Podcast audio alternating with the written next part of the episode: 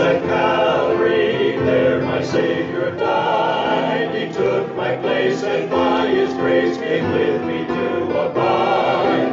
All I need for living is mine by just believing. Life begins at Calvary, life that never ends.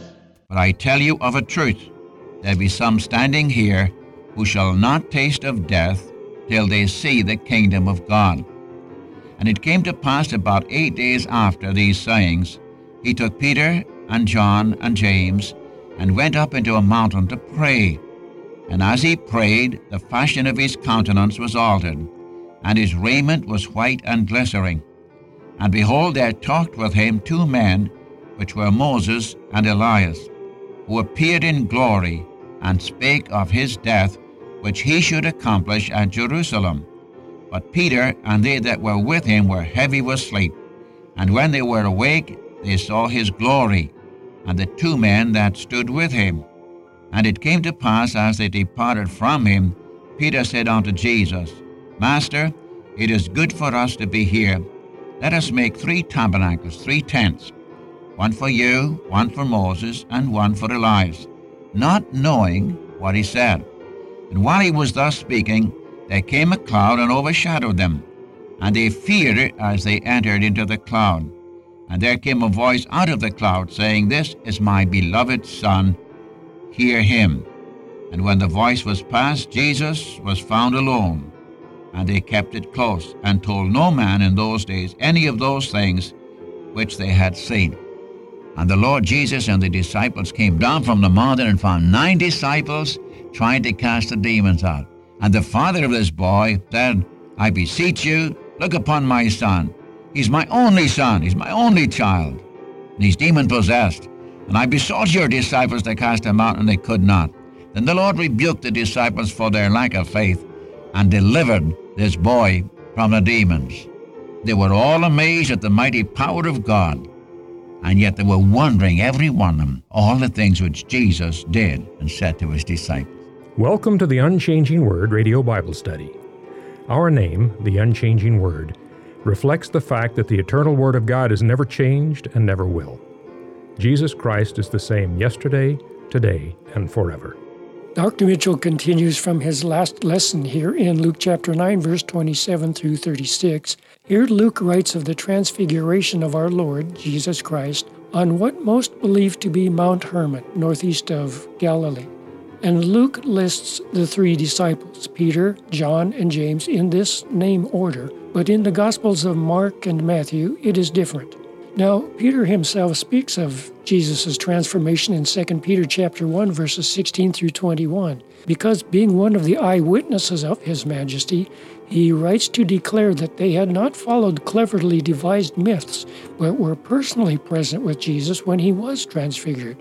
But then Peter goes on to admonish you and me that we have a more sure and certain reality of the truth in the divinely inspired Word of God, which has greater authority than any personal experience, even of this kind. Well, here's Dr. Mitchell on the Unchanging Word Bible broadcast. We rejoice again in the privilege of bringing to you the study of the Word of God, and we are in the Gospel through Luke chapter 9. And we've been dealing in our last lesson with the transfiguration of the Lord Jesus Christ. For those of you who are just tuning in, may I say we have come to the middle of the book of Luke, where you have the change in the attitude and ministry of our Lord after he had the confession from Peter, the answer by revelation that thou art the Christ, the Son of the living God, which was followed by the revelation of his discipleship. Pardon me. First of all, the first announcement of his death, he's going to suffer and die and be raised again from the dead, followed by his disciples, those who were real disciples, the revelation of his, of his followers, and then the marvelous revelation of his return to the earth. And we're dealing with this in the transfiguration of Jesus Christ. Uh, there be some standing here, said our Lord, who shall not taste of death till they see the kingdom of God. Or as Matthew says, until they see this, the, the Son of Man coming in his kingdom. And after six days, and here Luke says, about an eight days afterwards, while the Lord was praying, his face was changed, his countenance was like the sun, and his raiment was white as the light. and Peter, James, and John saw the Lord coming in his kingdom. In other words, the transfiguration of Christ is a miniature picture of the coming of the Lord or a premature picture of the coming of the Lord in glory. And the doctrine of it, the transfiguration, is the coming of the Lord in glory to reign, as we find in 2 Peter chapter 1 and John chapter 1 verse 14, where John says we beheld his glory. And Moses was a picture of dead saints raised and with the Lord when he comes. Elijah was a picture of living saints translated and with the Lord when he comes. And remember, these two men are still alive after 1,500 years for Moses and approximately a 1,000 years, maybe 800 to 1,000 years for this man Elijah. And the time of the transfiguration is after six days or about in eight days, as Luke says. We've had the history of the world for 6,000 years has been one of trouble, of trial, of affliction, of sorrow, war, death, misunderstandings, you name it. That's the history of man. Thank God there's going to be an end to that. When our Lord comes, He's going to set up a reign of righteousness. When the poor man will have justice and equity, when the knowledge of the Lord will cover the earth as the waters cover the sea, and when nations will learn war no more, 1,000 years of real peace, of righteousness reigning among men. I tell you, friend, we can long for that day, can we not? As we think of times today, we can really say with John, even so come, Lord Jesus. And then we said the test of the transfiguration was to the character of our Lord. He was it was the test of his holy, righteous, sinless character. And as we quoted in from the scriptures, our Lord was without sin. He did no sin. Uh, in him is no sin. And he knew no sin. And he challenged his enemies, which one of you convicteth me of sin? If you want to find that, and I'm glad to give you the verses again, in case you didn't get them, we have them in 2 Corinthians 5.21. He knew no sin. In Hebrews 4:15, he was without sin. In 1 Peter chapter 2, 22 on, he, he did no sin. And in 1 John 3, 5, I read, in him is no sin. And in John 8, 46, he challenged his enemies, which one of you convinceth me of sin? Now we come to the theme of the transfiguration, and Luke is the one who gives that to us in verse 31. And we read in verse 30, And behold, there talked with Jesus two men, which were Moses and Elias, and who appeared in glory and spake of his decease, his departure, or using a simple word, his death, which he should accomplish at Jerusalem. The theme of the Transfiguration is the reconciling, redeeming work of our Savior at the cross. Now, notice what it says. They speak of his departure which he should accomplish at Jerusalem. Now, Moses did, Moses did not talk, the discussion was not concerning Moses and how he brought Israel out of Egypt or of the wonderful miracles that God performed in splitting the Red Sea or bringing water from the rock or the quail from heaven or the crossing of the Jordan. Uh, nothing was said about all the miracles that were performed in Egypt or in the wilderness. They talk concerning his decease, his departure, which he should accomplish at Jerusalem. Neither did Elijah talk about what he went through.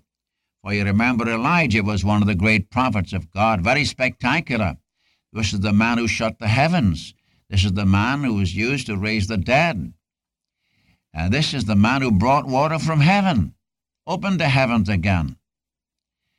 Uh, and this is the man who was translated that he should not see death and so on. No, they didn't talk about their miracles or what happened in their life. They talked about Jesus Christ's decease or his departure, which he should accomplish at Jerusalem. Again, I say Moses was a picture, was a great lawgiver, and Elijah represented the prophets. But the great theme of the lawgiver and the great theme of the prophets is the one whom they gazed upon in his transfiguration, Jesus Christ, and they talked about not the coming glory, but they talked about his coming death. My friend, may I say that the great theme, central theme of all Scripture is the death and resurrection of Christ. The theme, uh, the center of all time and history and through eternity. In fact, when you come to the book of Revelation, you find the great theme of the saints of God in heaven is, For thou hast redeemed us by thy blood out of every kindred, nation, tongue, and tribe. Oh, I wish we could spend time here. An amazing thing, the central theme of all history and of all time is his death which he should accomplish. May I remind you of John chapter 10, verse 18, where our Lord said, concerning his death, I have power to lay down my life, and I have power to take it again.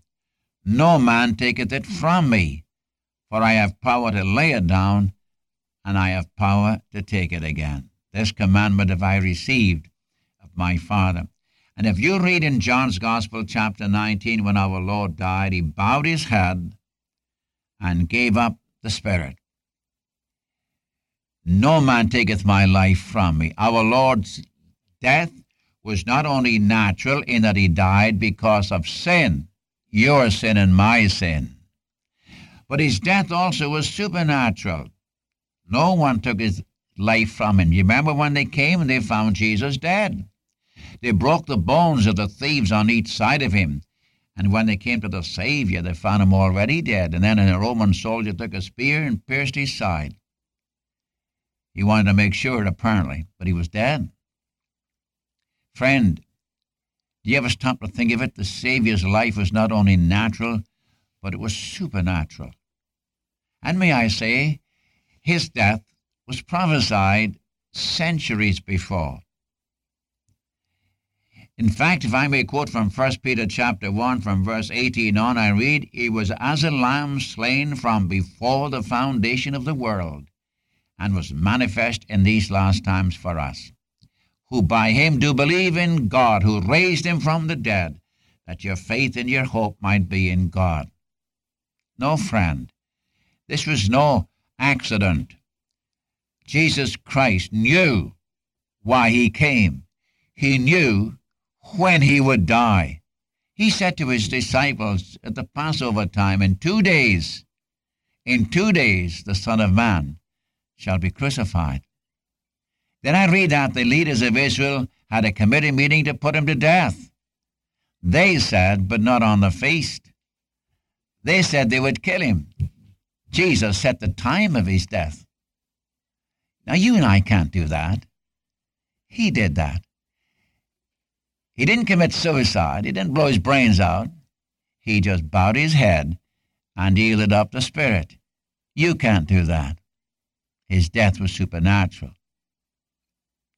In the purpose of God, way back in the council chambers of God, before there ever was an earth, before there ever was a race of people, our Lord, in the purpose of God, was going to come into the human race, and he was going to die. He was going to be crucified. He set the time when he would die. He informed us how he would die. The leaders didn't inform us on that. Jesus informed us on that even before his death. In fact, he could say to his disciples, We go to Jerusalem, for the Son of Man is going to be betrayed and crucified. Then he could say, In two days, the Son of Man is going to be crucified. And when I come to the transfiguration of Christ, I read that these two men, Moses and Elias, Elijah, they met with the Savior and they talked about his death which he would accomplish at Jerusalem. So again, I say the theme of the Transfiguration is the death of our Savior. And how glad I am for that. You remember, you have this all through your New Testament. Our Lord died for one purpose to put away sin by the sacrifice of Himself. Do you remember in Revelation chapter 1, verse 5, where He would loose his people from their sins. And in chapter 5 of Revelation, Verse 9, For thou hast redeemed us by thy blood. You have it in Hebrews chapter 1, verse 3, when he had by himself purged our sins. In Hebrews chapter 10, verse 12, this man by one sacrifice for sins forever sat down at the right hand of God. Uh, 2 Corinthians 5.21, he was made sin for us that we might be made the righteousness of God in him. And one can go on in the scriptures. An amazing thing. No wonder John the Baptist could introduce him. Behold, the Lamb of God that taketh away the sin of the world. He was introduced as one who should die to put away sin. God's Lamb for you and for me. Oh, friend, listen. Have you rejected the Lamb of God? Have you spurned God's provision for your eternal need? Have you denied or rejected that provision which God has made to put away your sin, whereby you can be forgiven every sin, redeemed, set free, purchased in order to be liberated before God? No wonder, no wonder John could cry out, Behold the Lamb of God that taketh away the sin of the world. And I tell you, my friend, he's the only Savior, but he's a perfect Savior He's a sure Savior, and I may add, He's a real Savior. Not only because the Bible says so, but because we experience it in our lives. And the gospel proves itself by what it does in transformed lives. May God grant you may know something about the preciousness of knowing Christ as your Savior. Now, one more thing, and that is the practical side of the transfiguration. I read you remember a cloud? Uh, Peter and his the other men, James and John, were heavy with sleep. And Luke is the only one who tells us this. And they saw the Lord, and they saw Moses and Elijah. And dear old Peter, you know, I kind of like Peter when he said, Lord, it's so wonderful to be here. Here's Moses, the great lawgiver. Here's Elijah, one of the great prophets, and you are here. Now it's so wonderful. This glory, this glory as he gazed upon the face of his Savior, transfigured. Lord, it's so good. Let just let's stay here. Now let I'll be glad to make three tents. I'll make one for you. I'll make one for Moses. I'll make one for Elijah. Not knowing what he said. By the way, you do notice something. Peter didn't say, and I'll make one for John, and I'll make one for James, and one for myself. Oh no, we, we'll we'll stay in the cloud, but you folks, I'll make a tent for you so you'll be free from the mist around you. And while he yet spake, there came a voice out of the cloud saying, This is my beloved Son. And if I may quote from the Matthew's version, chapter 17, uh, This is my beloved Son, in whom I am well pleased. Hear ye him. Never mind Moses, never mind Elijah. My Son is come. You listen to what my son has to say. You see, friend, a great many of God's people are still occupied with Moses and the law of Moses. Now, I know that truth never changes. And some are occupied with the prophets and what the prophets have to say, and that's good too. But listen, God says, My son is come. Never you mind Moses, never you mind Elijah. My son is come. He's the one that you should be occupied with. And I read, they lifted up their eyes, and they saw no man save Jesus only. And may I suggest, Peter wasn't looking at John to see how he was taking it, and James wasn't looking at Peter to see how he was taking it. All three of them gazed upon the Lord, and they saw no man save Jesus only. Ah, listen, friend our Savior has come. I'm thinking of that verse in Hebrews chapter 1, verses 2 and 3. Do you remember it? God now is speaking to us in or through his Son, whom he hath appointed heir of all things, by whom also he made the worlds, who being the brightness of his glory, and the express image of his person, and upholding all things by the word of his power, when he had by himself purged our sins, sat down at the right hand of the Majesty on high. Oh, I tell you, he's a wonderful Savior. Uh, But may I suggest, if you really want to see him, you have to be alone. They saw no man save Jesus only. My son has come. You listen to what my son has to say. Friend, let me be very clear. God is speaking today to you through his son, Jesus Christ. And God is going to hold you responsible. What are you going to do with his son? He sent his son that you might be redeemed, that you might know him, that you might experience life eternal. Now, the remarkable thing as you go on down through the passage, from verse 37, you go right on down through to verse 42 and 43, and the Lord Jesus and the disciples came down from the mountain. What do you think they found? They, they found two things. Apart from the crowd, they found a great crowd there, but they found nine disciples trying to cast the demons out of a boy, and they couldn't do it. And the father of this boy uh, went right away to the Savior and said, I beseech you, look upon my son. He's my only son. He's my only child. And he's demon possessed. And I besought your disciples to cast him out, and they could not. Then the Lord rebuked the disciples for their lack of faith and delivered this boy from the demons. You see, when our Lord comes the next time to the earth, he's going to find an earth that is more or less possessed by demoniac power. If I were to go into the book of Revelation, you remember Satan is going to rule. The beast and the false prophet is found in Revelation 13. He's going to find a human race that defy the living God. They prefer Satan to Christ. They prefer the powers of hell to the glorious power of God. And when the Son of Man comes, as Luke 18 says, when the Son of Man comes, shall he find thee faith on the earth?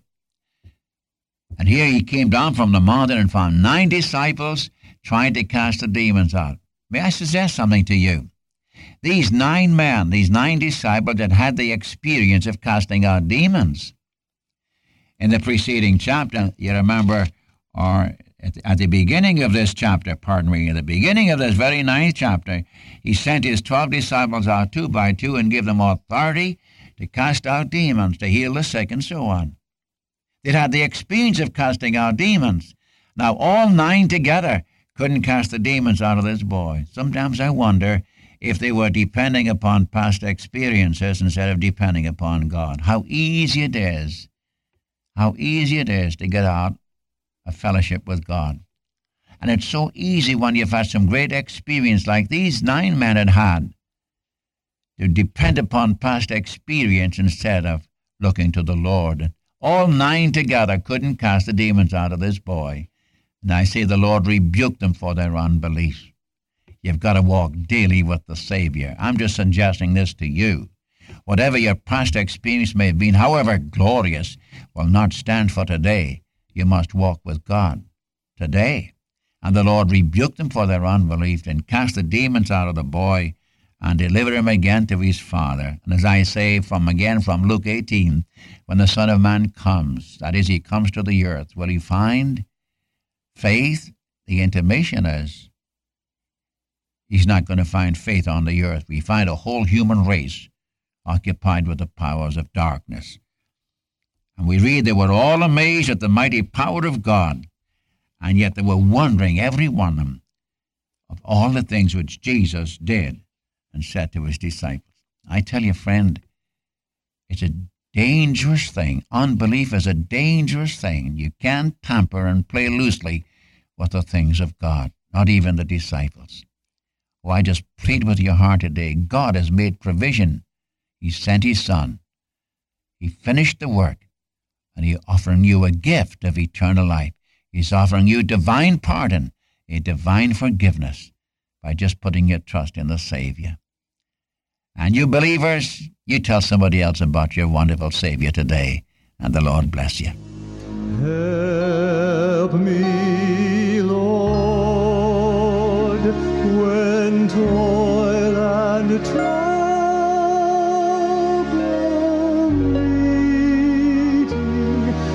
to take as from a father's hand. One by one,